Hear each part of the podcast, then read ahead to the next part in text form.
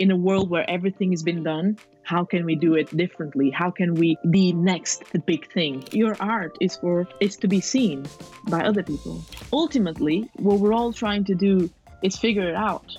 Ultimately, we struggle so much in today's world with being original and being like unique that people go through extreme lengths of Hello fellow photographers. In this episode I'm talking with Tatiana Hopper about film school, film photography, process of taking photos and much more.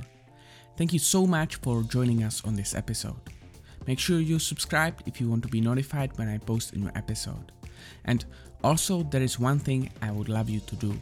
I would be very thankful if you could go and give this podcast 5 star rating and a review. If you like this content and you think other people might enjoy it as well, feel free to take a screenshot and throw it out on your Instagram story or share it with your friends. In case you would like to listen to shorter episodes more frequently, there is a new podcast called Best of About Photography and it is updated daily with highlights from the interviews. All the information can be also found in the description. Now, without any further ado, let's talk about photography. My guest today is a photographer, writer, and aspiring director, Tatiana Hopper. Thank you for joining me, Tatiana. Thank you for having me and thank you for inviting me. How are you doing today? I'm good. I'm good. Um, pretty early in the UK, but uh, you know we are early risers. Yeah, so yeah. that's good. Both you and me. Yeah. Um, one of the first videos I saw on your channel was film photography vlog. I believe it was from Egypt, but I guess you didn't start with film photography just then, right? W- when did you start with photography? I think it's funny, like when people ask me that, I can never pinpoint a moment in time. I think like it wasn't a thing where I one day picked up a camera and I was like, I'm 15 and I'm gonna go for it. I think photography has always been in my life, with so much as with art in general. Um, it was just like here and there, and I remember being really young and like going to the beach with my family, and like I remember um, my family they had like this little yashica sort of like it wasn't the yashica i mean it was kind of like a yashica t4 like visually speaking. I remember that vividly and i remember playing around with it and i've always been interested in photography. So it's something that i've always done but I picked it up and you know i picked it up and i dropped it off and then you know when i was 15 16 i started to have more you know of an interest. And of course like around that time digital was a big thing and so i started with that but then i was always interested in vintage stuff because Okay. i collect stuff uh, generally speaking um, and like i just remember picking up all the all the cameras i didn't even know what they were but like and i shot expired film and it was like blurry not good at all but i had some fun so i'd say like i'd say photography has always been in my life in a way. So it's not something that I've picked up like that, I think.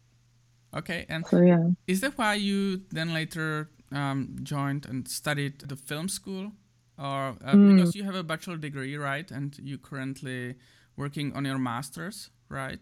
Yeah. So yeah. I think uh, it's all connected in a way. I think um, I remember being really young and always like watching movies, like watching films. I remember being like, what, like six, seven, and ma- watching Charlie Chaplin with my granddad, and you know, having those memories, and always been interested in filmmaking. Um, I never thought of it as a career until like I was probably like 18 or something because I was like, well, I'm finishing high school. What should I do? You know, and I obviously didn't want to go for like a normal life because I'm not, uh, you know, I'm not very normal. I usually say that. so I wanted to do something different. And I decided, obviously, because I always I photographed in a way, and I think photography really helped me um, with filmmaking, even like when I had to work for film school and do my own films and stuff. Um, it really helped me understand composition and like to prepare. And in a sense, like I remember, say, on my final project for film school, which was obviously a film, um, I had I use a lot. I use photography extensively um, to prepare for either shots that I want to make, to either like explore composition, to you know just like literally.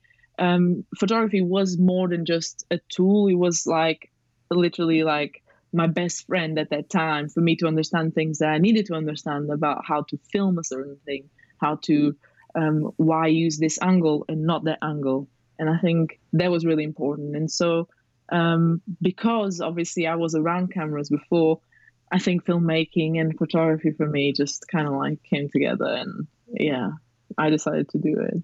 And why film? Didn't you want to try to study photography itself? Uh, yeah, I, I thought about it, but I think for me, film has always been number one in a sense that film combines all that I want to do. Say, I like to write, I love to write. I, I think writing is like a great um, way of expressing yourself, a great way of like, um, you know, just embody your relationship with the world in a story and also like put things that you really want to say. Um, and that is obviously something that I love to do, combining with image, which okay. is obviously um, really important. And I think that um, in a way, filmmaking embodies all the things that I want to do or that I already do. And so um, I guess it was for me something that I've always been very passionate about. I think um, something that I definitely want to do more of in the future. Because um, currently, I am very busy currently. I wish I could drop everything and like let's make a movie and then just go like somewhere else.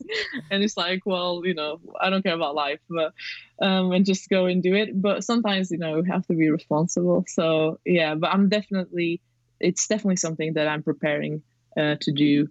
Uh, I know that I've been saying this for a while, like on you know my channel and everything, because people always want to to you know very kindly ask, and I think that's really cool. Um, and yeah but it's something that i'm definitely preparing for for the next year two years um, because it does take a lot of like preparation a lot of like how am i going to juggle work with real life with creating and stuff. I think that's that's really important as well. Uh, okay. so yeah. Mm. and what do you do for work? Something um, creative or is it something completely different? Mm, something different. I think it's not it could be creative. It was creative. Um I think right at the time um, there was a now has been a sort of like restructured with um, the pandemic, and so hopefully in the near future we'll be more creative.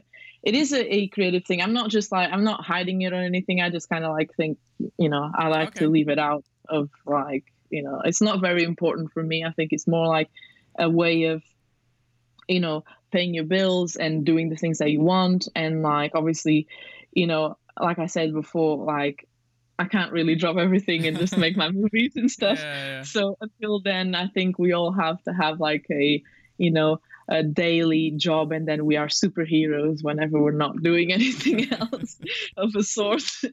so yeah, um, yeah, definitely. And have you ever yeah. thought about photography job? Like because a lot of photographers do, for example, weddings or you know portrait yeah. studio and stuff. Yeah, you know, like my family, they they asked me like, oh, you know, but you really like it, and like I remember doing taking some photos of my aunt's wedding, but I just hated it. Mm. For me, it's just like the sort of like it's a job, um, and for me, it's like say doing YouTube, doing photography, writing, etc it doesn't feel like a job because I really love it. Whereas like with wedding, working especially for other people, for clients and stuff, I don't think I could handle that because it would really frustrate me. Like I've I've tried to do that before. Um, this was like years ago, and I did like a couple of shootings with people and stuff. I just really didn't like it at all. It's not that I don't like people, or I can't say that either. Okay. But it's just like it's a different method it's a different style and for me i like to pick up my camera i like to pick up anything and just go by myself explore and literally like even say when i'm shooting with someone in like having someone posing for me i just like i'm really chilled i just like most of the time i'm just winging it you know or trying to do like for me it's just there's also a lot of pressure when you're not working for your own self like say if something goes wrong with the camera and you're shooting a wedding and you know oh damn there's no pictures you know i just obviously that's an extreme example but i think like I just wouldn't like the pressure. I wouldn't like dealing with people like that, you know, like, um, you know, because I'm always like, if something happens, it's someone else's moment, like very important moment in their lives that is gone. You you also mm. talked about that for finishing your master degree. You're working mm. on a script. Would you like to share what is it what is it about?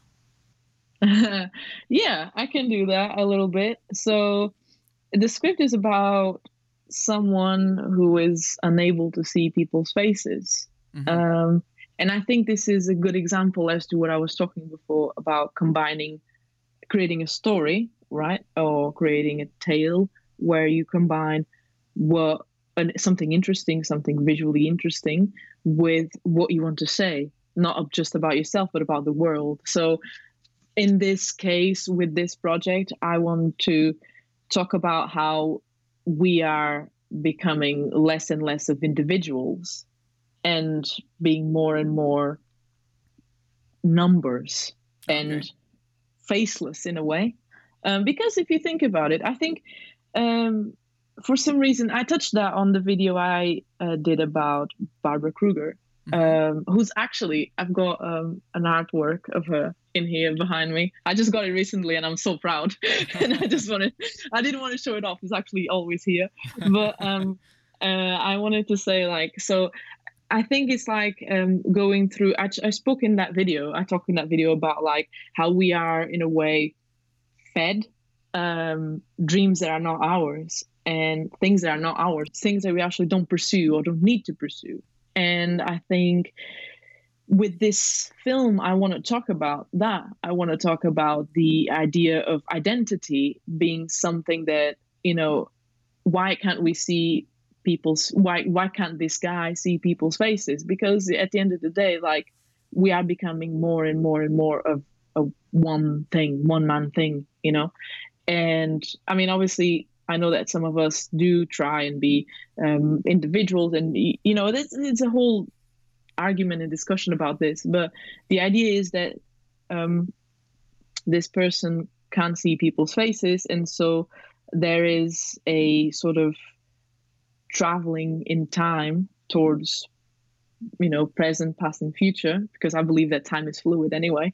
Um, and he's going to try and find the answer for this question why can't he see is it a problem with him or is it a problem with the others? So i think it's a very interesting like premise. Yeah it sounds very interesting. Is it mm. something that personally bothers you? Like um, like a critique of society? Or is the idea something you came up with yourself? Or is it more like uh, picked from topics you got uh, you know at school? I think it was i think it was more like it's an idea that's been with me for a really long time. I've tried to do this film before, it didn't go very well.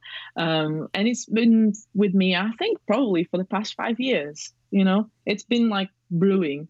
Um, and it's a very complex idea. So I've been working on it for a really long time. But I think, like, originally speaking, originally the this sort of like premise it just came from like observing you know? At the time i was living in a city in a city like a really busy city and i just looked around me and like people's behavior like it was so equal. Okay. everybody was on the phone. Everybody was doing the same thing. And then like you have this idea of say a trend uh, something that is a trend either a phone or say i don't know a book or whatever and everybody's going to buy it and then obviously I've always been very influenced by Barbara Kruger's um, art. And for me, it's kind of like, you know, when she talks about us being like sheep, you know, and talking about like the idea of us being controlled by the media and etc. There's something that really, you know, that really moves me because, and I, I kind of like always want to bring it to the table because I think it's so, so, so important that people realize that, that people start thinking more for themselves and start doing more for themselves you know um, say i actually read uh, a comment yesterday on youtube on um, that specific video of barbara kruger and somebody said quoted somebody else but saying like um, i've never heard of two painters comparing brushes right okay. and so it's the same thing with like for me that's why i don't discuss like oh i don't video don't do videos about like um, where is this camera and how you know comparing things.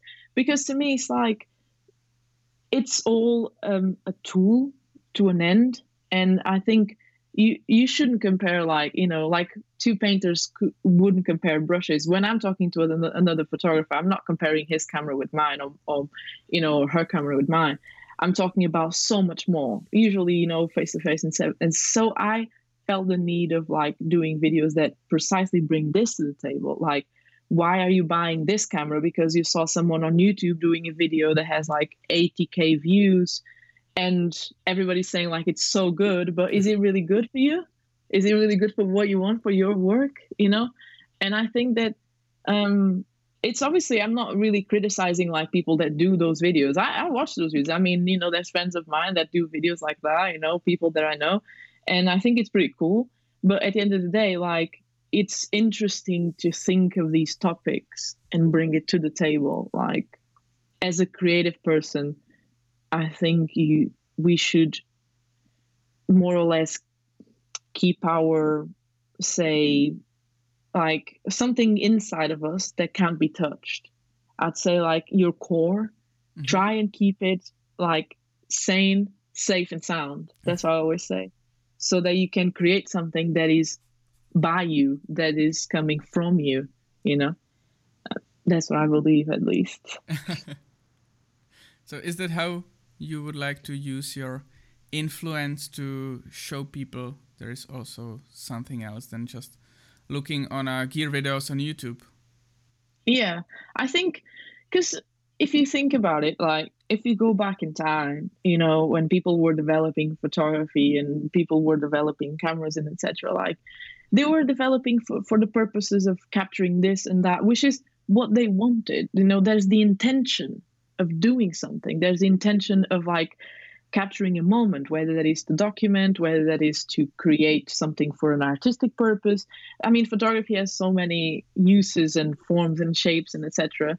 And I just think like I want to kind of like bring that to the table because for me it's really important that people yes you can uh, you know choose your gear. Of course you do whatever you want. If you want a like M6 you can buy Leica M6 if you want Mamiya 7 I mean I can't talk because obviously I have cameras like that. And for me I just but I had many cameras before. So I've always tried and you know kind of like trial and error like what works for me what doesn't.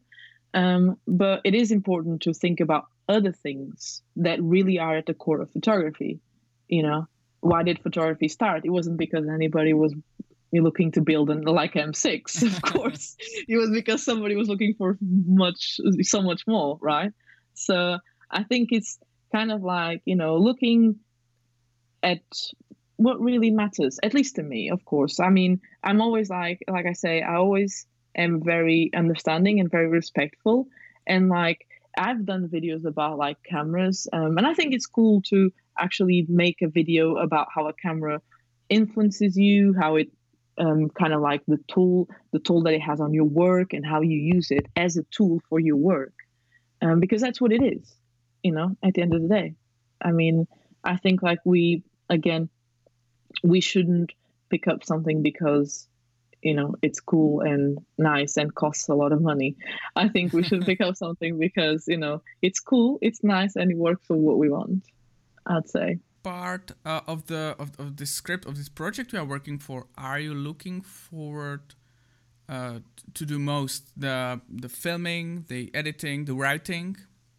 Mm, I think based on my experience before, because obviously, so I've done two films before by me, um, and I think like filming is always the one that I don't like. Just, I mean, I it's very complex, right? Yeah. I love it because it's like something that you think you write on a paper and then it's coming live in front of you, and you're there's a feeling I can't really. It's a mix of things I can't really put into words. It's so it's a larger than life feeling. I really love it, but then all the hassle dealing with so many people eh, it's it's horrible it's horrible so I, I, like it but i don't it's oh i've always said this i like it but i don't but I think my favorite part would say either writing because it's where you come to conflict with yourself and you try and write and you push it back and forth. And I love writing and I've always loved writing. And I've got a project as well, which I wanted to put out. Uh, I've been delaying it, delaying it, delaying it. I think I should do really something about it, which is a writing project. And it, it wasn't because I don't feel comfortable, but I feel like it's a huge step, especially because English is not my first language, even though you know I kind of speak a little bit, but still, um, I think it's a huge step, and you know it requires a lot of things, not just like from a monetary perspective or from a you know organization perspective, but also from me personally speaking to put out there this is my style this is what i do. And i think that you know um, i've been polishing and polishing and polishing but i think i need to do something about it.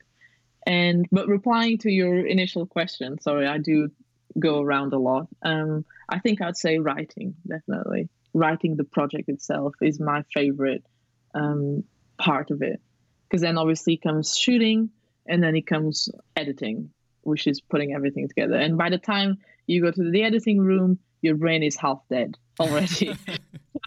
You'll need a break at least a few days, and then you go to it and with a kind of like fresh pair of eyes, and you try and do your best, which is usually what I'll try and do. But yeah, it's definitely something that is it can be extremely it can leave you like drained really like creatively speaking and everything else and what is your take on because some artists say that not only in filmmaking but also in music and uh, other arts that the artwork is because some people say that you have to shoot it almost like you, you visualize it and some people say that the artwork or the movie or the music is born in the edit.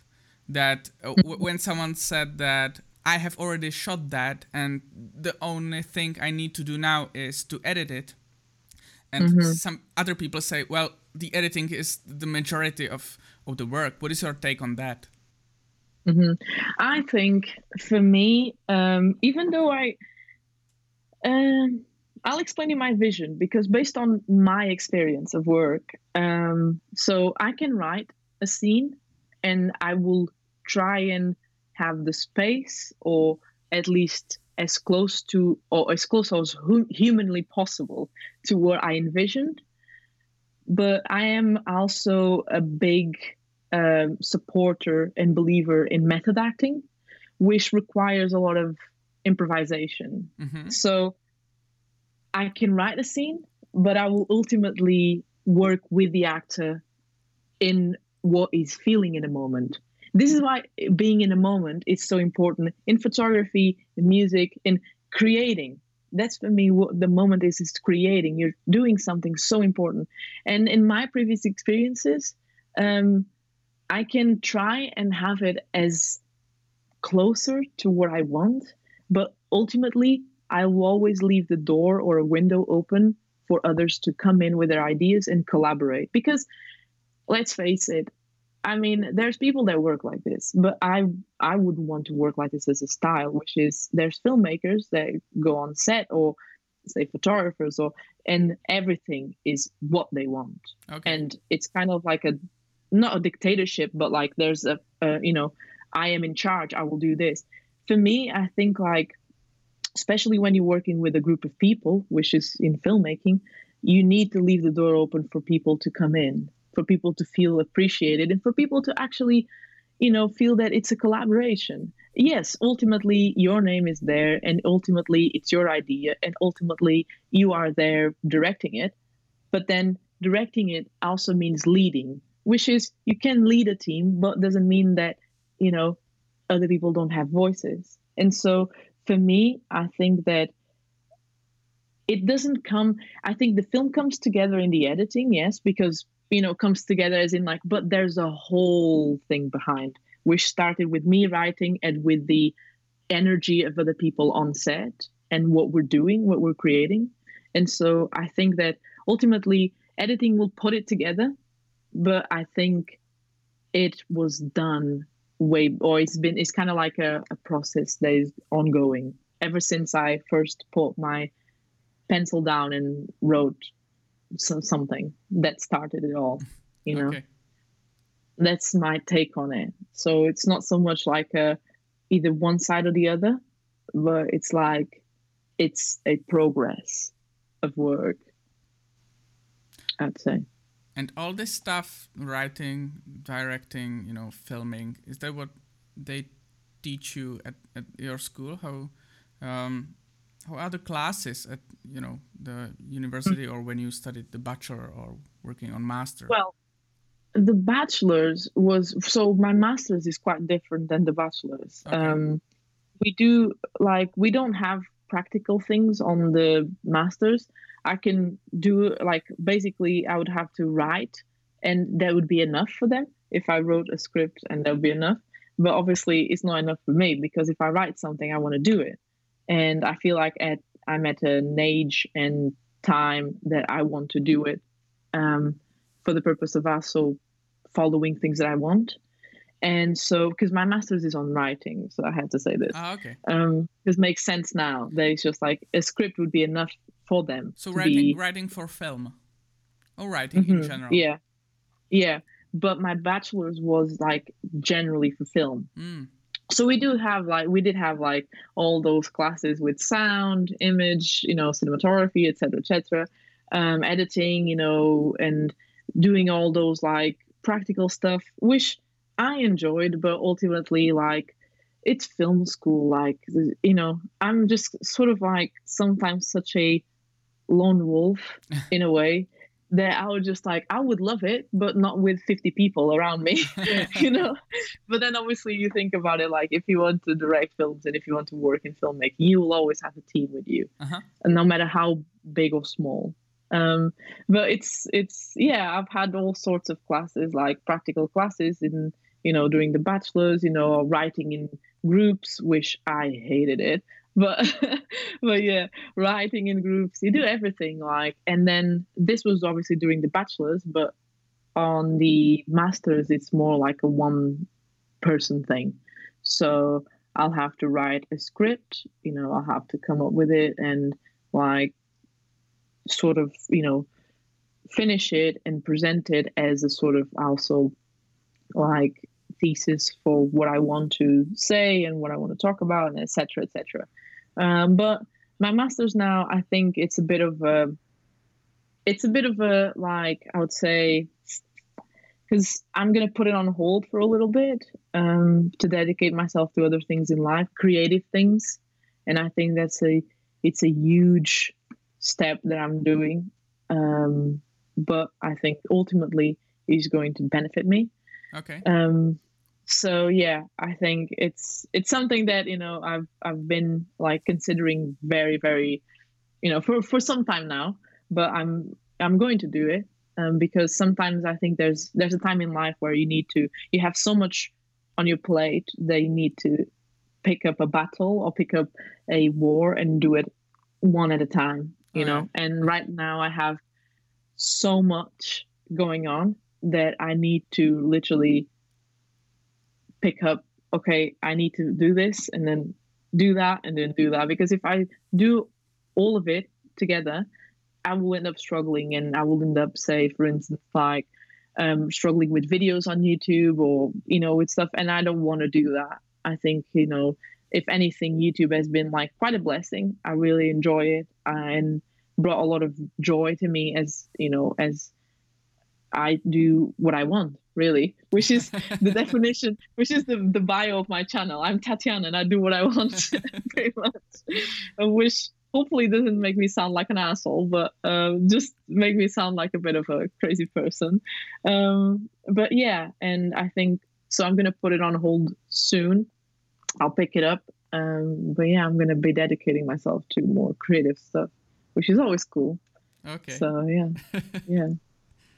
I'm wondering, do you see an advantage when you create those um, YouTube videos and also uh, in your photography uh, advantage of studying the film school? Because there is this uh, like mm-hmm. on the internet a lot of people says like well i'm a self-made photographer. I never studied. Uh, i'm I, I taught myself everything. Saying that it is their advantage not to be part of some kind of structure.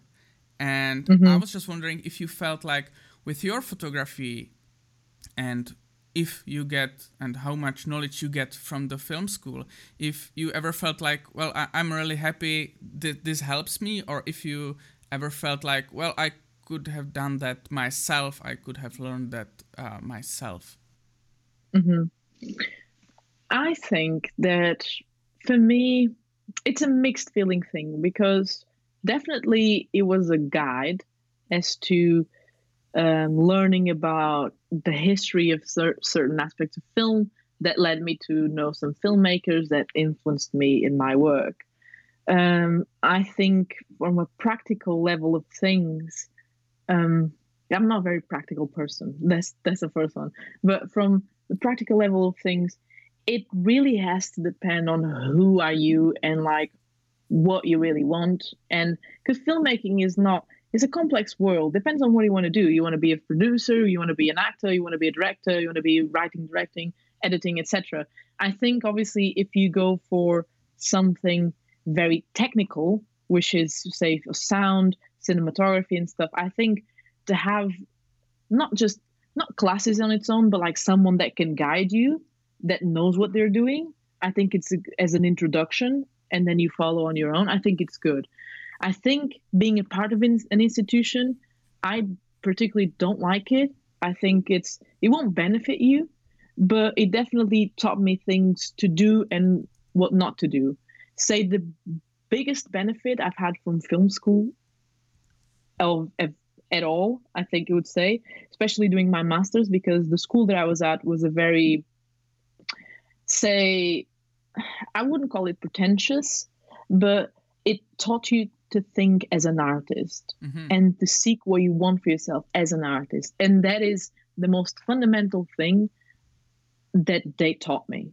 Okay. Um, and I think, you know, because obviously for me, it's very important a question of identity and what I want to make. And that was instigated in me by a couple of people and, um, you know, there's teachers and stuff that I met in film school um, but I would say, generally speaking, these days, especially with the way technology is, I think you can easily like go and make your own movies, but then you will lack the sort of like probably how should I say, kind of like you know, not formulas because there's no formula. I don't believe in that, but some of the luggage that film school gives you in terms of like um, say writing okay? You have a three act structure.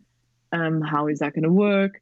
Um, rhythm flow of the story like character arc all of those things. That yes you can learn by yourself but i think it's sort of like it's different because um, for me i know that personally a couple of people that i've met in the years i spent in film school was was really um, was really helpful in a sense that obviously they were older, so they gave me some advice and they told me to never stop and and seek what I want and honestly be, you know, just have an identity as an artist and as an artist, and I think that's really important.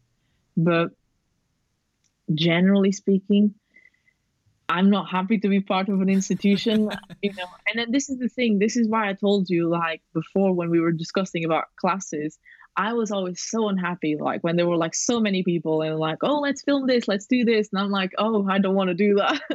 so I was always like hanging by myself because one thing is like that way of when you feel you're part of a group and part of like an institution. And I don't, I just don't like that. Um, with, for instance, with the masters, I signed up because obviously it would be a good opportunity for me to meet other people here and to establish connections and kind of like networking and etc. Um, but obviously because it's a more like an individual thing it works better in a way than like you know having to film with other people and stuff so i think it really depends on what you want to do mm-hmm. um, but if somebody is watching this and wants to be a filmmaker or a photographer and they're like thinking you know maybe i can go to photography school and or you know like film school and be taught all these things start now don't wait for it yes you can sign up for it but do it do it because most of the time with many things in life i just do it by myself say even sometimes like i pick up i picked up a canon a1 right and I just yeah, it came with a box manual, etc. There's tons of videos on the internet, but I was yeah. just winging myself. Yes, you know, sometimes didn't work, but you know, it's just like the it's kind of pure when you try things for yourself at first, you know, and you go for it and you try to understand it and you struggle and you don't know what's happening and you get frustrated, but then you get happy when you get like a little bit of a you know a good result here and there. And I think that if somebody's watching this and really wants to like should i go for film school photography or etc or photography school just try it yourself first go yes sign up for it but do it right now. Pick up a camera whatever five pounds. I don't you know like don't you know we don't need expensive things. You know we just need to do it and you'll benefit immensely from it i'd say.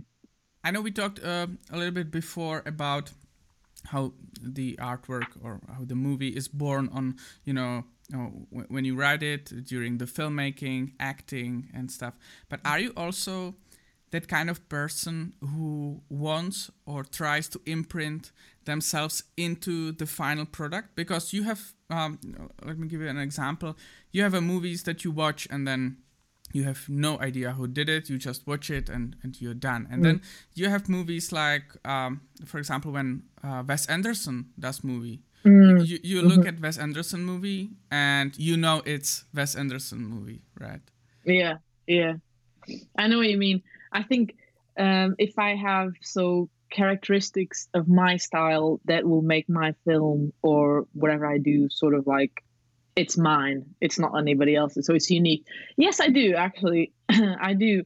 Um, I and when it comes to filmmaking, a lot like I do uh, things that I think or I'd like to think that are um, kind of like characteristics of how I not only see the project but how I see my style, as in like my way of expressing things.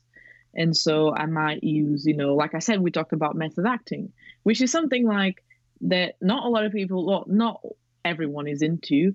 Um, and it's obviously very hard to work, you know, when you're around someone, you know, it's it's very hard. Like it's not easy when you work around method acting and you work with actors like that. Um, it's very intense, very, very intense and very draining. And but I have other things like say you know, like I told you before, time is fluid. Mm-hmm. So for me, there's always going to be uh, not a set definition of where and when, you know. Um, I think it's more important sometimes to think of or to see the what and to grasp the meaning of what we're seeing than focusing on those details. Okay. Um, because if you think about it, like when you have say when you remember something a memory there's an image but like there's not like a timestamp on it there's not like you know you might remember the location and stuff but you don't remember it was the 12th of july of 1976 you know you you sort of like you have the idea of the act the moment right and i think that's why i concentrate so much on that. So the idea of time being fluid the idea of like identity it's sort of there's also a group of themes that i've i've explored with my photography that i also do with my filmmaking. Mm-hmm. um existentialism um surrealism in the sense of like you know what is real what is not. I think it's it's it's like say i'd say if i ever like get to make movies they won't be definitely your typical love story. In a sense that i'm not saying i'm not i'm not being pretentious or anything. In a sense that i feel like uh, films filmmakers like andrei tarkovsky or say other filmmakers like Theo Angelopoulos, um, they really t- their work really touches me because they go beyond the simple story, beyond like the entertainment, to bring forward thoughts and feelings and ideas that you never think you could have while watching a movie you know? And it's just it's just a movie but then again it's so much more you know? And i think that's um, the sort of style i want to go for um, and i will definitely have like a couple of really strong ideas and themes that will i think oh i'd like to think that would in the long haul um, if i get to do more than a couple of movies people and people can watch it it'd be cool to say oh yeah i identify this movie as being by this person. And there's a connection between them or something. I think that's definitely something super cool. And i'd love for that to happen sometime in the future. Do you think there is a compromise between um, having this deep or deeper thoughts integrated in your art uh, like in photography or in films uh, on, on, one hand, and on the other, make it easy for the uh, audience to understand the art or what you want to say. Because sometimes it feels like, you know, s- some movies are just so artish ish like that you kind of like yeah. look at it and uh, m- maybe it's because of my ignorance, but I just look at it and I think like I, I don't get it. Like maybe yeah. there is something deeper, but maybe it's miscommunicated. Mm-hmm. I think you're touching a really good question there, in a sense that, um, so I think it's there was a time in our world where we used to do deeper things and like or build stories filmmaking wise or photo- photography wise i wouldn't say because it still like happens and it's i think filmmaking wise this is more the point i'm probably going to try to make which is um, people used to bring like or used to build meaning and in a very simple way. But i think because we struggle so much in today's world with being original and being like unique that people go through extreme lengths of like whatever you know to and build up these really strange stories or like really complex things that you could say in such an easy way um, that obviously makes them unique. And makes them you know special that the audience ends up not ends up not getting it because it's too complex. I could give you a couple of examples of films that i've watched and i was like i don't understand. Like i don't know what's going on. And i think this is where you there has been a current or there has been like in a way in art in general where they're not it's like people are not paying attention to the viewers or uh-huh. to to someone coming and watching the movie and not understanding because they're not in your head so if they're not in your head how can it, how can it understand right and i think it has been this it's motivated in my opinion with the idea of like being original. And in a world where everything has been done how can we do it differently? How can we like be like the next the big thing you know the next yeah. big thing? And i think it's like and, and and honestly i mean i'm not this is me. I mean if i'm wrong i'm wrong and that's fine. But like i think this is it it must be what motivates people to go to do so movies that are so like difficult mm-hmm. because at the end of the day we need to think yes you can be an artist but then your art only survives or your, your art is for is to be seen by other people and appreciated and as an artist i mean you can isolate in the middle of a, a you know a mountain in france or switzerland which is i believe where jean-luc godard lives and you can do your own art and that is fine but i think at the end of the day you know, like, what's the point if you're doing it for yourself or for just a couple of people? I mean, you can do it, that's fine. But, like, don't you think it would be better to build stories where everyone can, yes, it can be different levels of understanding, mm-hmm. but everyone will get a sense of the story, mm-hmm. right? Um, and I, I agree with you in a sense that it is a really good question. I think it's a really good question very pertinent in the world. And I would love, or at least hope, that, you know, when I'm when it comes a time where I do my projects, that I have the sanity and the clarity to realize like if I'm going too far. But usually what happens is I will do it and then I will submit it to a couple of people and see what they see if they can see what I see. And say with photography, for instance, like uh, my last video that I featured my photography was when I went on this little road trip with my cousin. Oh yeah. And and I think like majority of people how they read my photos, like they're like, oh, this reminds me of this. This was exactly what I was looking for, and I was really like not surprised because I think it was quite easy as well. Like I don't think he was like, oh, you know, I mean to say like this guy is about to, you know, kill himself and there's a picture of this guy in the beach with roses or whatever. No, that's not the point.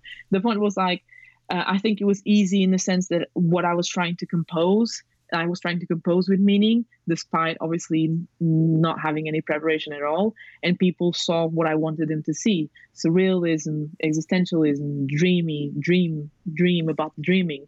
And I think it's really cool. And I think, you know, if you have the also always in your head that, yes, you are creating something that is by you, but you have to establish a connection with who is seeing.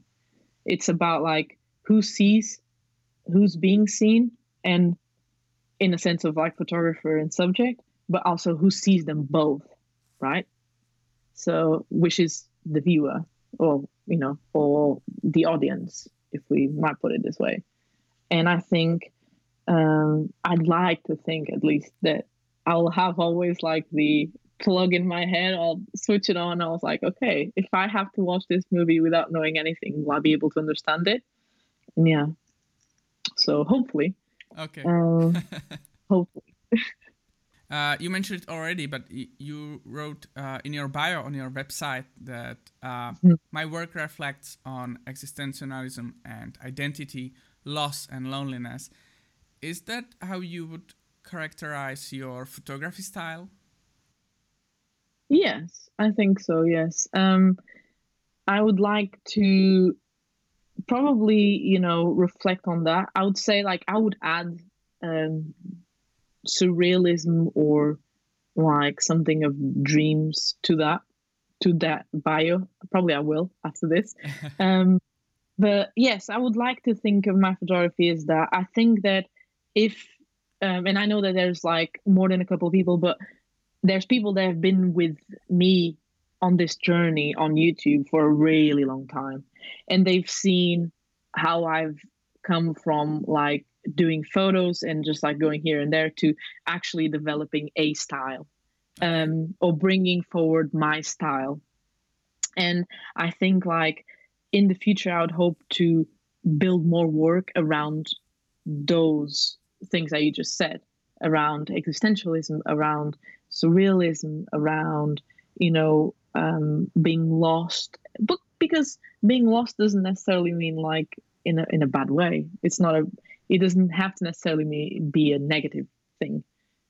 Um, and yeah, I think that definitely I would I see my photography like this. Of course, like I haven't released a lot of things. I haven't like, you know, I'm not I don't go necessarily with a YouTube wherever I photograph. You know, and most of the time I always carry a camera with me. Sometimes I don't even photograph for like a month or two.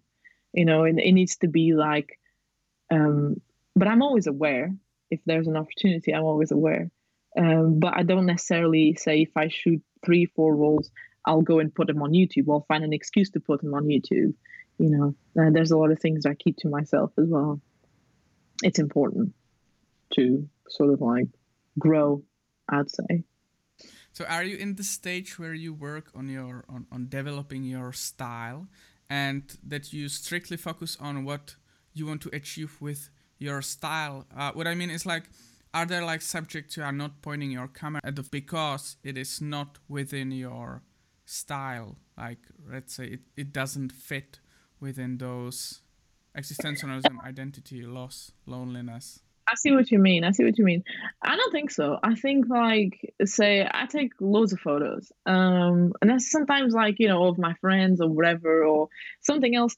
Because if I see the value in something, even if it's not like for my work, you know, or how I see my work or my style, it doesn't mean that they don't have value. I think to take a photo is also a way of validating something or someone that is happening mm-hmm. you know something a moment or something an object or someone a person or people etc and i think it's you know it's a way of validating and it's a way of also keeping yourself awake for life you know like life is happening constantly around you and you need to like obviously i'm not saying like photograph all the time but like you need to like it's cool to live aware of the things that go on around you.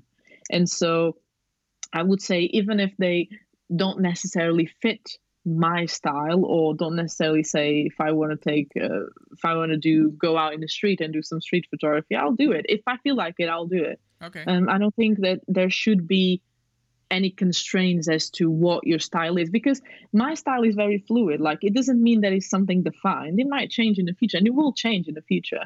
It's always like a constant um, journey, I would say. Okay. Um, I think style, style or whatever we want to call it. So yeah. You also mentioned, and I think it was a quote from Peter Lindbergh. Um, mm. Black and white is an interpretation, uh, and reality is in color. Uh, what are the subjects you like to use black and white and color for? I think, say, I absolutely adore black and white. I've always loved it. Um, I'll sh- I should with both, um, but I will always have a bit of a fondness for black and white. Um, because I grew up with you know obviously it's it's weird because i'm going to say i grew up with black and white pictures and people are like where are you from? 1920s so, but I grew up with black and white pictures. Like, you know, I think my my grandparents and my mom, they love black and white photos. And so they always instigated that on me. And, you know, I used to even like when I was a, a teenager and shooting with digital, I used to just like shoot black and white anyway, or just like put everything in black and white. But I would say for me, I would agree a lot with that quote. Uh-huh. Um, and especially if i'm trying to come up with a meaning or with something a bit more i would use black and white. I love black and white and i think black and white it is an interpretation. It is bringing it is sort of like gives it gives the photo this dimension of almost like timelessness you know and almost like it's in a limbo of anything. You know it's kind of it's weird like um it's kind of like yeah it's in a limbo of like time and space. And there's this dimension of like not having the color that sort of like takes a bit from the moment takes a bit from reality from the reality of the moment i would say for me. But this is how i feel now. I might change in the future. But i would say i'm progressively using more and more black and white. And it's not necessarily because i don't like color. Um, i do like color and I would use color for um, specific things. Like I don't know, right now I can't think of it because it needs to be like if I have a project and I feel like color would be more uh, suitable for it, I will use color. You know, right now I'm more in a sense of like even though I think on the last video and on the last photos I've posted online or whatever, um, it was a mix of black and white and color. I think I'll definitely um, am more in this present time of my life connected to black and white. Ah, okay. You said it's more, I think you said it or you quoted someone, it's more philosophical, black and white. Yeah, I agree. I think, again, you know, there's, well, there's no right and wrong at the end of the day. You know, there's only your opinion and what you think it's valid and what you think it is, it is valid, it is valid or it isn't. But I think like at the moment, I feel like black and white is definitely something that transports you to another dimension. It's like there's space, time, and black and white brings in a third dimension in a way. That's why I was saying that it's like the image is left in a limbo, you know, yeah. between between you know time, space, whatever, you know. and I just feel like, you know, it's it's it is really how I feel right now. Um, but again, it might change in the future. Um, but definitely, there's this philosophical um, quality of black and white to the black and white in this case. Talking about the effect of the artistic approach, you either use like black and white or color. Uh, there are also different uh, formats, right? Different aspect ratios. Do you feel it has different effects uh, on the photograph or on the subject you're trying to present? Because you use uh, medium formats, right? Mm-hmm. Are there any mm-hmm. advantages over like three by two, in your opinion? I, w- I would say, uh, from a printing perspective, I think if I think I might be shooting myself here, but um, I've been always interested in shooting with different cameras in different formats. However, I think there's a time for everything in life. And if you're a good photographer, you will shoot with anything. And you won't say, I will only shoot with this because it's better. If it's better for your work, then that's fine. But I don't think that people necessarily saying that large format is better, um, it, it, makes it better. You know, um, I think, say for a printing purpose, in my case, I chose medium format um, to introduce medium format to my work, even though I shoot a lot of 35 mil. And there's so many photographers, like you know, not necessarily just popular, but you know, that have careers and have like consolidated careers that should with anything and i think that that's more of like your role as well your job as a photographer uh-huh. to to try and do you know the best you can because it's in here. It's in like it's in here and it's in here. I usually say it's in the heart and in the soul. It's not about the camera. It's not about the lens you know? And i think that for me, you would say, at least based on my experience right now, again, it might change in the future, but it would say just for printing purposes, because you have a bigger negative and you have more detail. And if you're doing, like, say, A3 prints or larger prints, I think that's better in that sense. Uh, for, for at least for me, because I always get like um, much more detailed prints and etc. when I deal with the larger format. Um, I don't necessarily think that you know I would pick up a larger format. It depends on the project, but I wouldn't necessarily think like picking up a larger format should depend. You know, how should I say? I think with the cameras I have, because I'm looking at them right now, um, with the cameras I have, um, I feel comfortable shooting with any of them. Um, if it is a project that requires something bigger because I need more detail or I need something probably like shooting wise is slower paced, say large format, I'll probably do it. But like generally speaking, I think you know it doesn't really like affect me on a sense of like ratios and mm. it's it's only for the printing for me. Ah, okay. I would and I would say so about the process. Uh, how you how you take photographs because I believe you said that you uh, use medium format with a plan in mind. Mm-hmm. Uh, yeah. In comparison with regular yeah, 35 millimeter. So, because usually, well, thinking like on a more like physical level on a more like um say um how should I say practical level. Okay. I can't carry a medium format with me anytime, anywhere. And it's more you know, I have to, right? yeah, it is expensive, but like think about it. I can't just like carry my Mamiya 7 with me all the time. Yeah. I will easily carry my Yashica or I'll easily carry, you know, my Canon or my Leica, etc.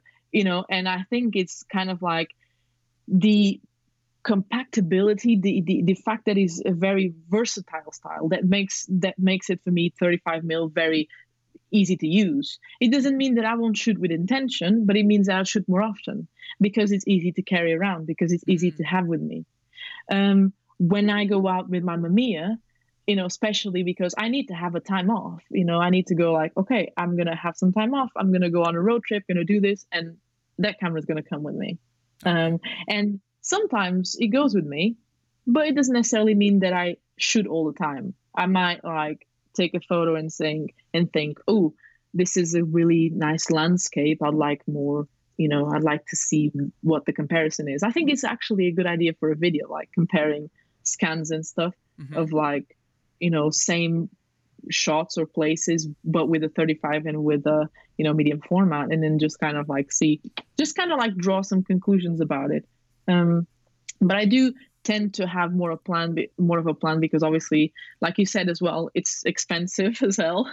So you know it's expensive. It's you know the hassle of carrying a camera around um, and you have so much equipment and you have like you know it's just like for me it has to be more of a plan as in like i need to know that i'm going to be out or on a road trip or doing something else. Yeah I, I was watching your youtube channel and it really makes me uh, want to try film photography and mm. uh, I loved your video with the Kodak Pro Image 100, which is actually mm. a pretty cheap, uh, cheap film stock. Mm. I felt like.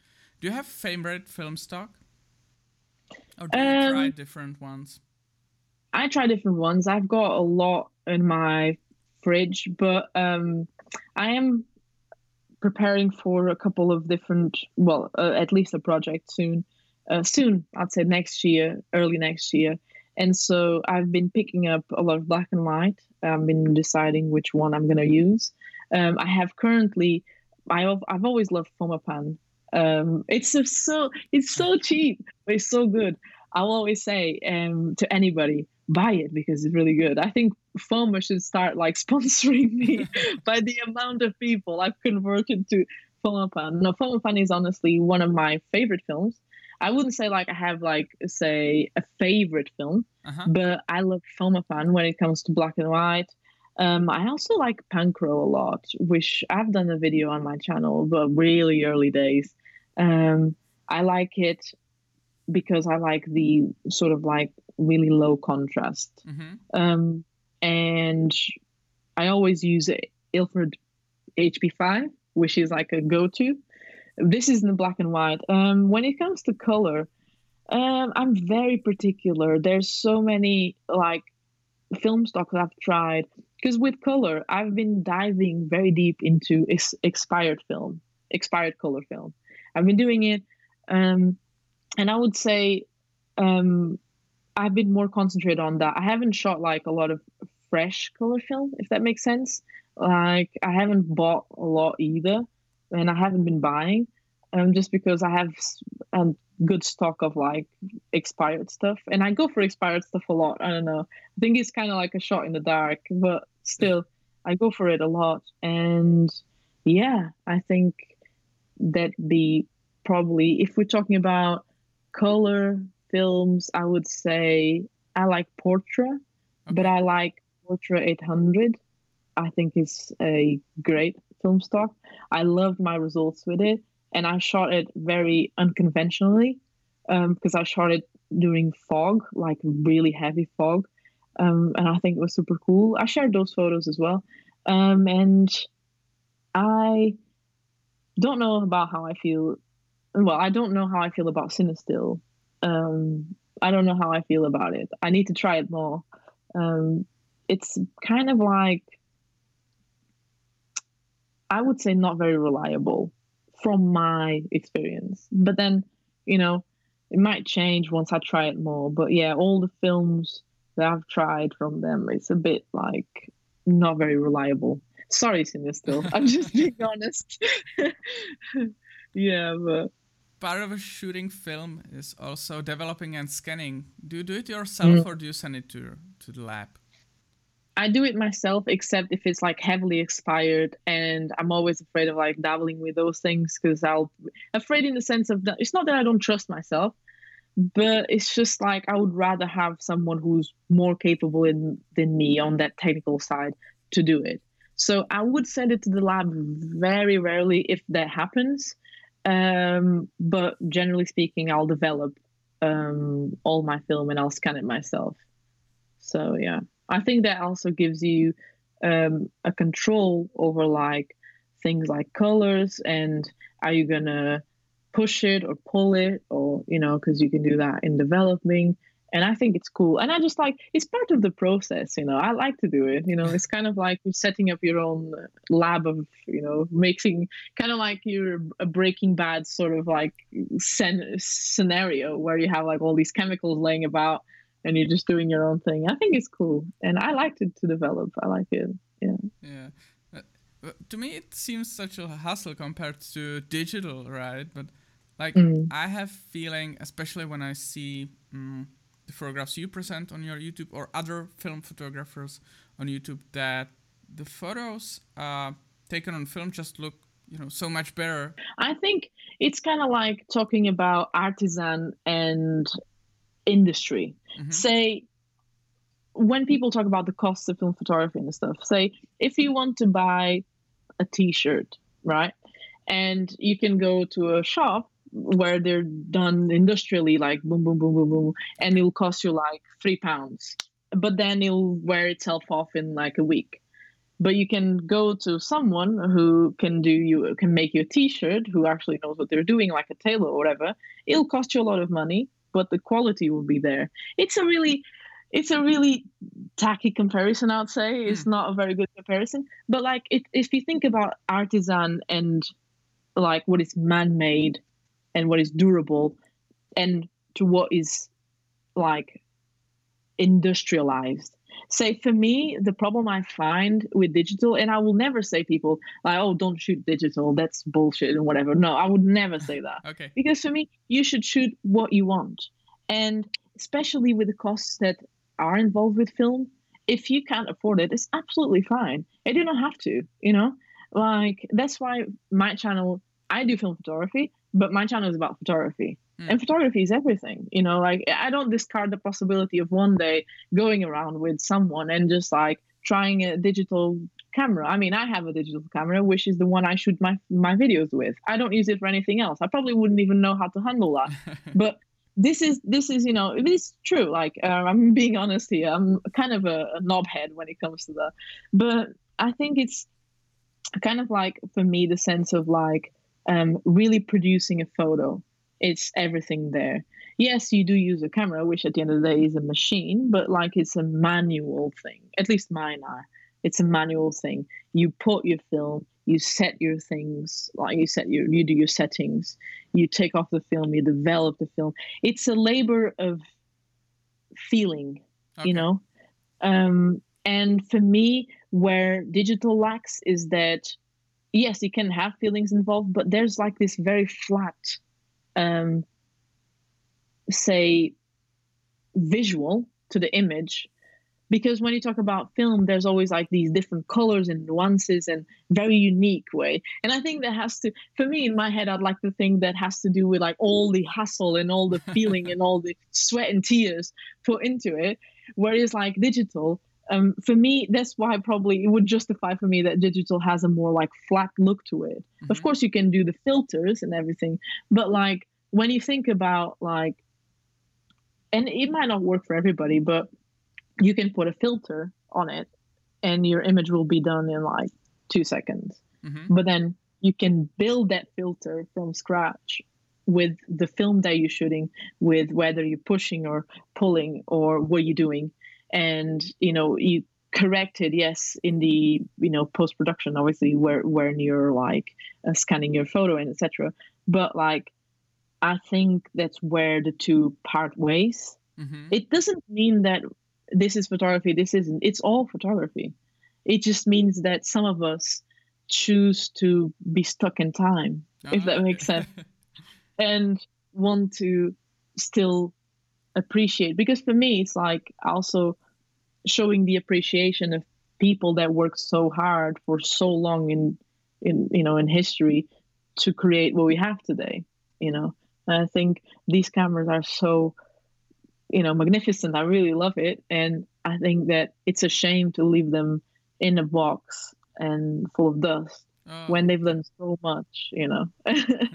But i think if you don't do film photography i think the best way is like after this interview you have to promise me that you're gonna pick up something. It doesn't matter. You go around your local market or like your local vintage shop, and you're gonna pick up the whatever camera you feel like it. You know, and you just try it yourself and see what Yeah. where it leads where it leads you. I, I checked on the internet few few film cameras and uh, the prices are really like you know going up recently. like it's been, you know, it, it used to be like you pick up a cheap film camera because like there is no other option for you, but but now it seems like it's almost um, the other way around, right? Like the Mamiya Mm. Seven, or you know, you know, we talk about these high end, like high end film Yeah. cameras, but also the other ones are like you know doubling on what they cost like I don't know two three years ago. Mm, I agree. The price of them are going up, but I think it's because film photography has become a trend Mm. in the recent years. But I'd say like, mm, let me get this one. I'd say like this camera costed me five five pounds, and I use it, and I still I love it, and I think it's like yes, it looks quirky and you know weird and like you know obviously the camera is plastic the lens is plastic but it's just the satisfaction that comes from like trying things like this. And it doesn't have to be um that's why we go back to this point that i was originally trying to make you know like you don't have to have a Mamiya 7 you don't have to have a Leica like people often ask me because obviously my videos the way i shoot it there's cameras on my shelf and people often ask me like oh is that a Mamiya 7 sitting on your shelf? Oh could you not do a video about it? Like but to me it's like if i do a video about it i'll do a video about how it what the what's the weight of my work Hmm. you know? Like what what is it what's its what's its role on my work? How i use it? You know i'm i'm not going to sit and talk about all the specs and everything you know? Because i don't want to introduce the wrong idea to people which is like in order to be a great photographer or a good photographer or have you know be successful you need this kind kind of camera because you don't.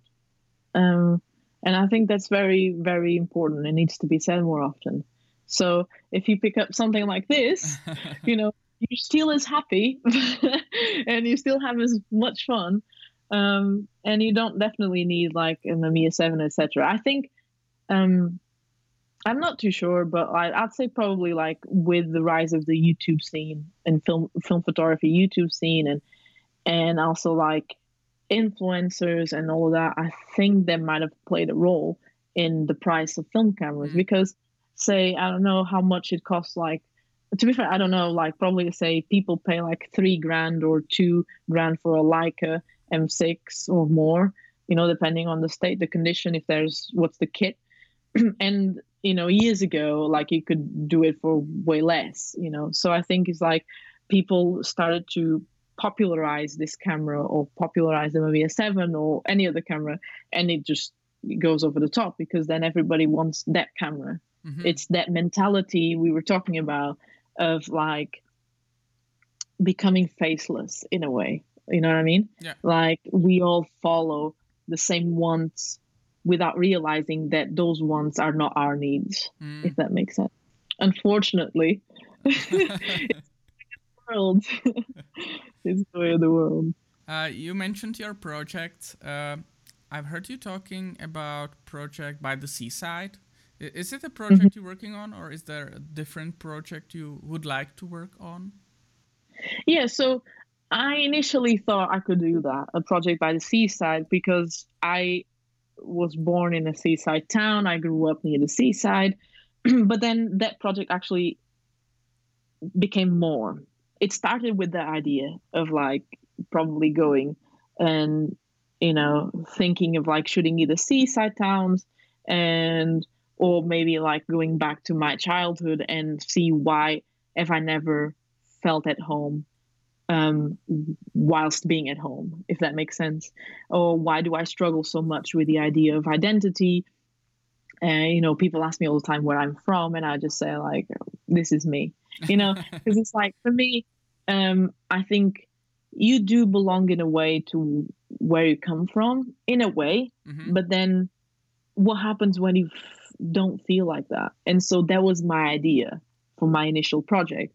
And so because again i was born in a seaside town i thought it would be interesting to do go around and do that. But then it didn't work for me because i just felt like it needed to be more.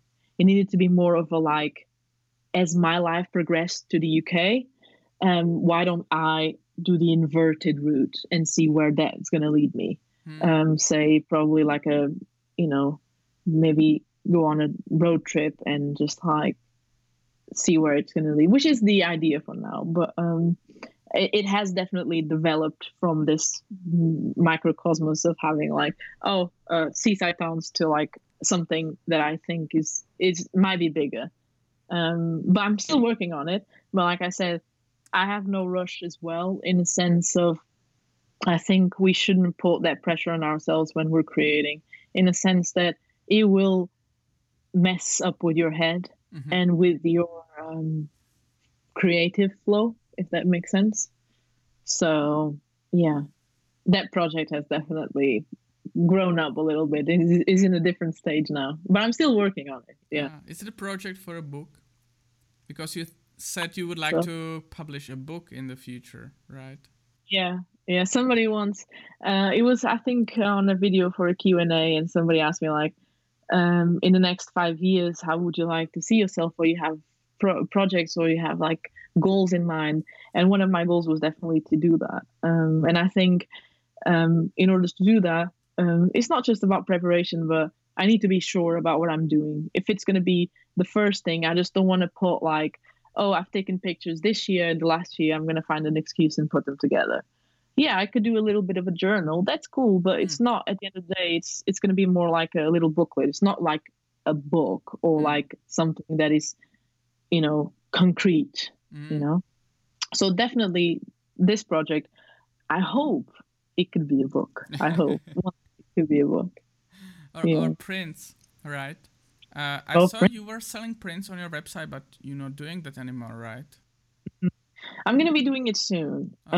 Um, I'm gonna be doing it soon. I've got I've got a couple of things I'm working on coming, um, and I think I just opened this sort of like period of like a month where I did it. I also because I was hoping I could also help um, because I was donating um, a, pro- a percentage of that to um, local charities and stuff and to um, we've so I've done one for local charities and I've done another one for like uh, mental health related um, you know charities and groups and etc. And that's it wasn't the sole reason why I did it, but was a was a great motivation because I wanted to use photography to also show that we could yes help out Mhm. and we could yes have photography as many roles as i said and it can be important on that level so i've done um i think a run of prints and obviously i did it for like a month but um i've discussed this before and um you know obviously i always tell people like i'm very open. Um of, of course i have projects but that are secret or that are for now for me to know but i do am very open about like the things that I want to do, and definitely one of the things would be like either have some prints or more things coming soon to to the website, and like you know, try and always kind of like have a shop on, and then always like rotate the number of prints or Mhm. do like specific prints or do like you know print by order and also i'm getting some equipment for a dark room and i think it's something that i really want to like learn even more so i think Okay. it'd be cool like exclusive things like that like darkroom prints and stuff i think it's cool so yeah definitely something i want to uh, i'll be doing like very soon uh, very soon i'll be doing that so yeah In your YouTube videos, mm, you also talk about photography books, and there was a quote that I particularly liked. Uh, Mhm. Silent learning that comes from observation. Uh, is that how you learn from photography books? Yeah, yeah. Um, obviously, you can learn in many ways, um, but it's there's a, thing, and that's why I created that series, is because there's no better way of like going through a photo book or watching a movie Mhm. just by yourself or whatever, and really paying attention and learn. You can learn so much, like, and you can ask yourself, oh, this person composed this way and this photo comes after the next one. And so there's a, a connection between these photos. So you learn about aligning photos. You learn about the flow the rhythm of a project. And i think that is definitely one of the best ways. And that's that's how i learn silent learning the best sort of learning that is. Because um, yes you do have questions. Yes you will have oh why did this person do this or why did he choose to frame it this way or why this photo coming after that one? But then it's something that you do with yourself. You discuss it with yourself and you just you know the fact of like just observing mm-hmm. taking time off whatever you're doing and observing i think it's very very important. Because we we all live lives that are very busy and we seldom or very rarely all of us. Sometimes we all we all need it which is a little minute to just take a step back. And i think there's nothing more one one of the things that are most fulfilling for me is literally taking a step back from everything and just having a, a book and going through it. And i've done that very recently. I was actually preparing a new video yesterday. And so i was going through another book that i'm i'm going to the video is going to be about. I can actually, I'm going to say it because there's no point.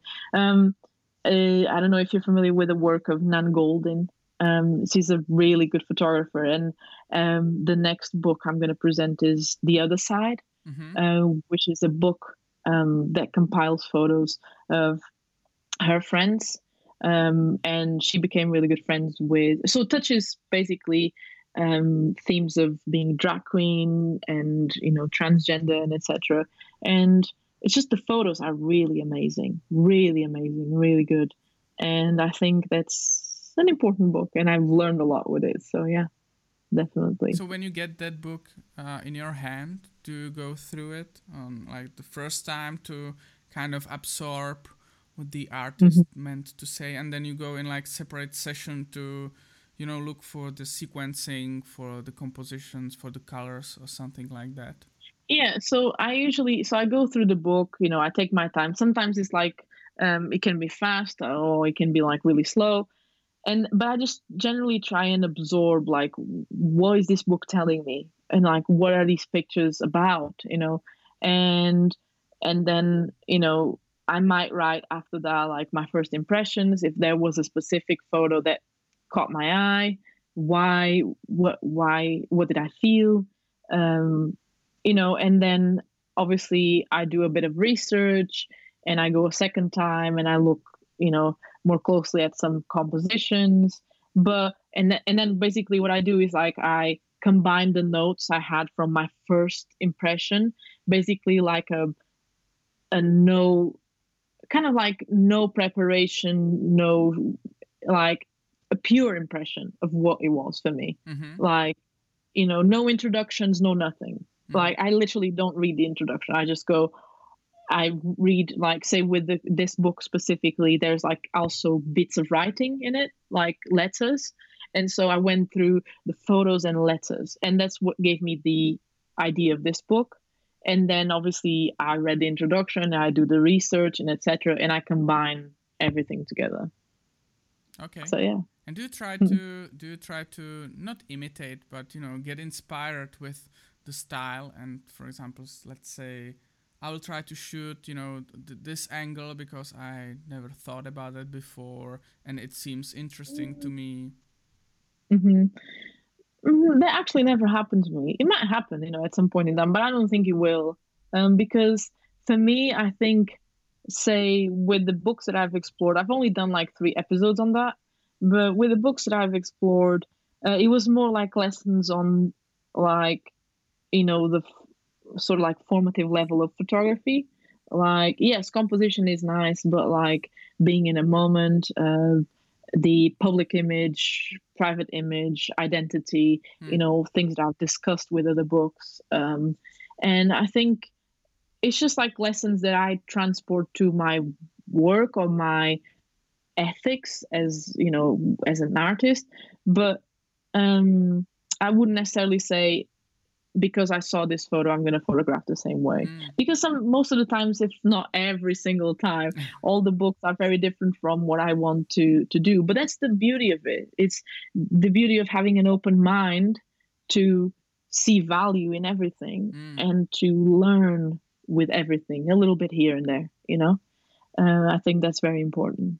We t- talked about it a little bit before about you know carrying your camera around, and there is also this like idea, or a lot of photographers uh, say that you should always take a camera, so you you know always trying this, and we talked about that when we, for example, w- watching movies and you know try to analyze stuff what this director did or or this director did is there like a time for you to relax you know to, to be like i'm not caring about photography today. I, I i'm not like feeling it because uh, at least for me sometimes i feel a little bit overwhelmed and also a little bit like i should have taken camera and i'm not doing it. Am i really like uh, a f- photographer?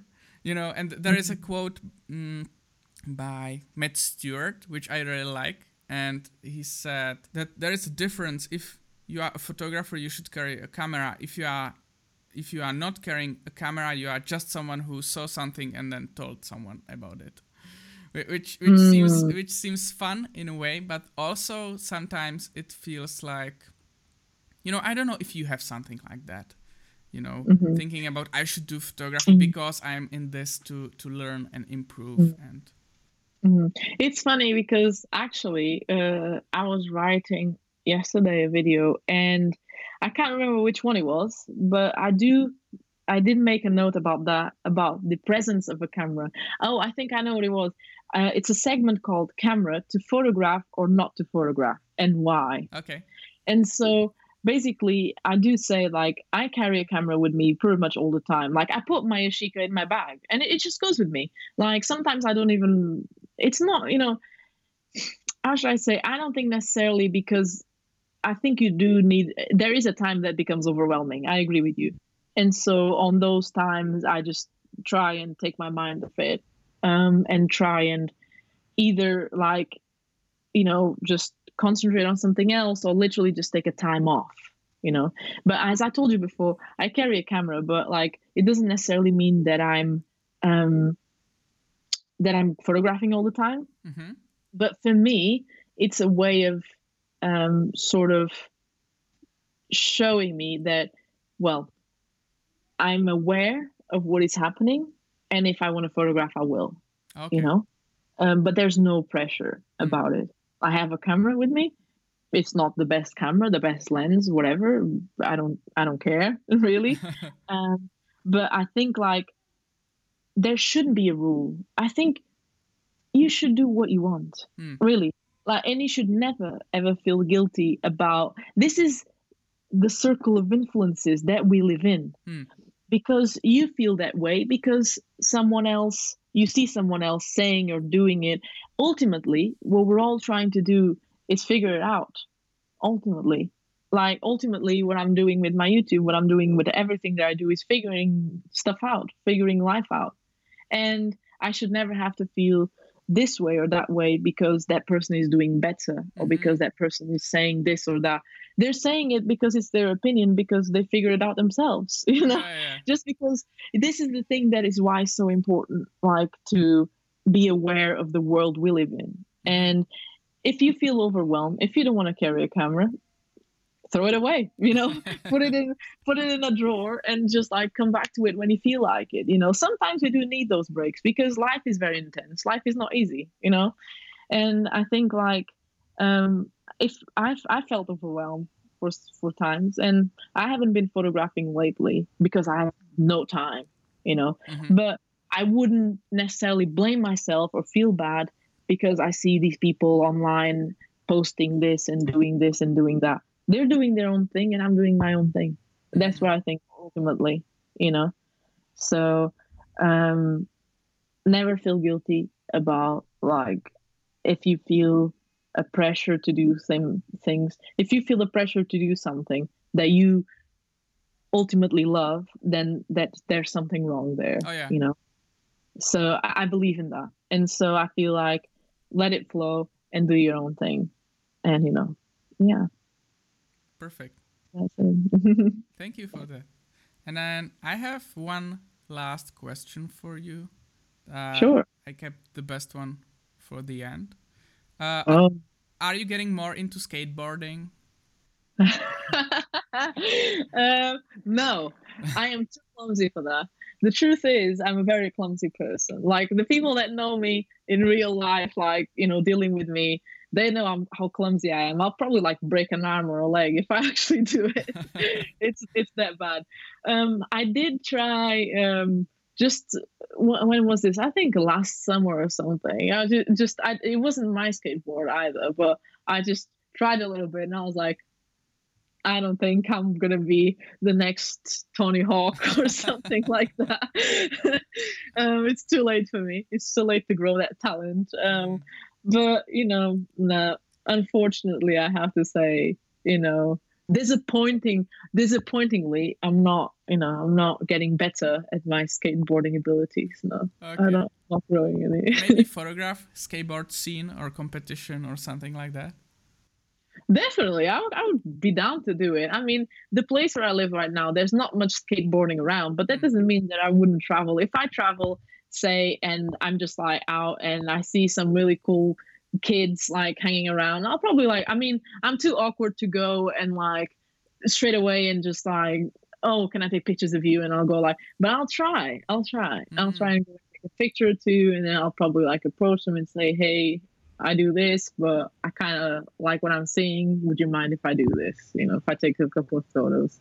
But it'll take me a while because I'm not like a very, I'm not a big extrovert, I'd say. Okay. Thank you. So it was a nice You're wel- conversation. Thank you for coming. You're welcome. And uh, it was a pleasure, really. I really enjoyed it. I think we touched so many different things, like, you know, on a deeper level, or talked about color and black and white, or cameras. And, you know, I think it was super cool. Yeah. So thank you for having me.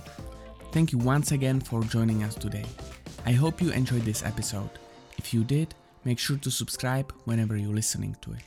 Please give this podcast a 5 star rating, review, and please take a screenshot and throw it out on your Instagram stories so other people might find it as well. Come back next week because I will be talking with Sean Tucker about photography. In case you would like to listen to shorter episodes more frequently, there is a new podcast called Best of About Photography and it is updated daily with highlights from the interviews. I'm very happy you are tuning in for another episode of Podcast About Photography. Until next time.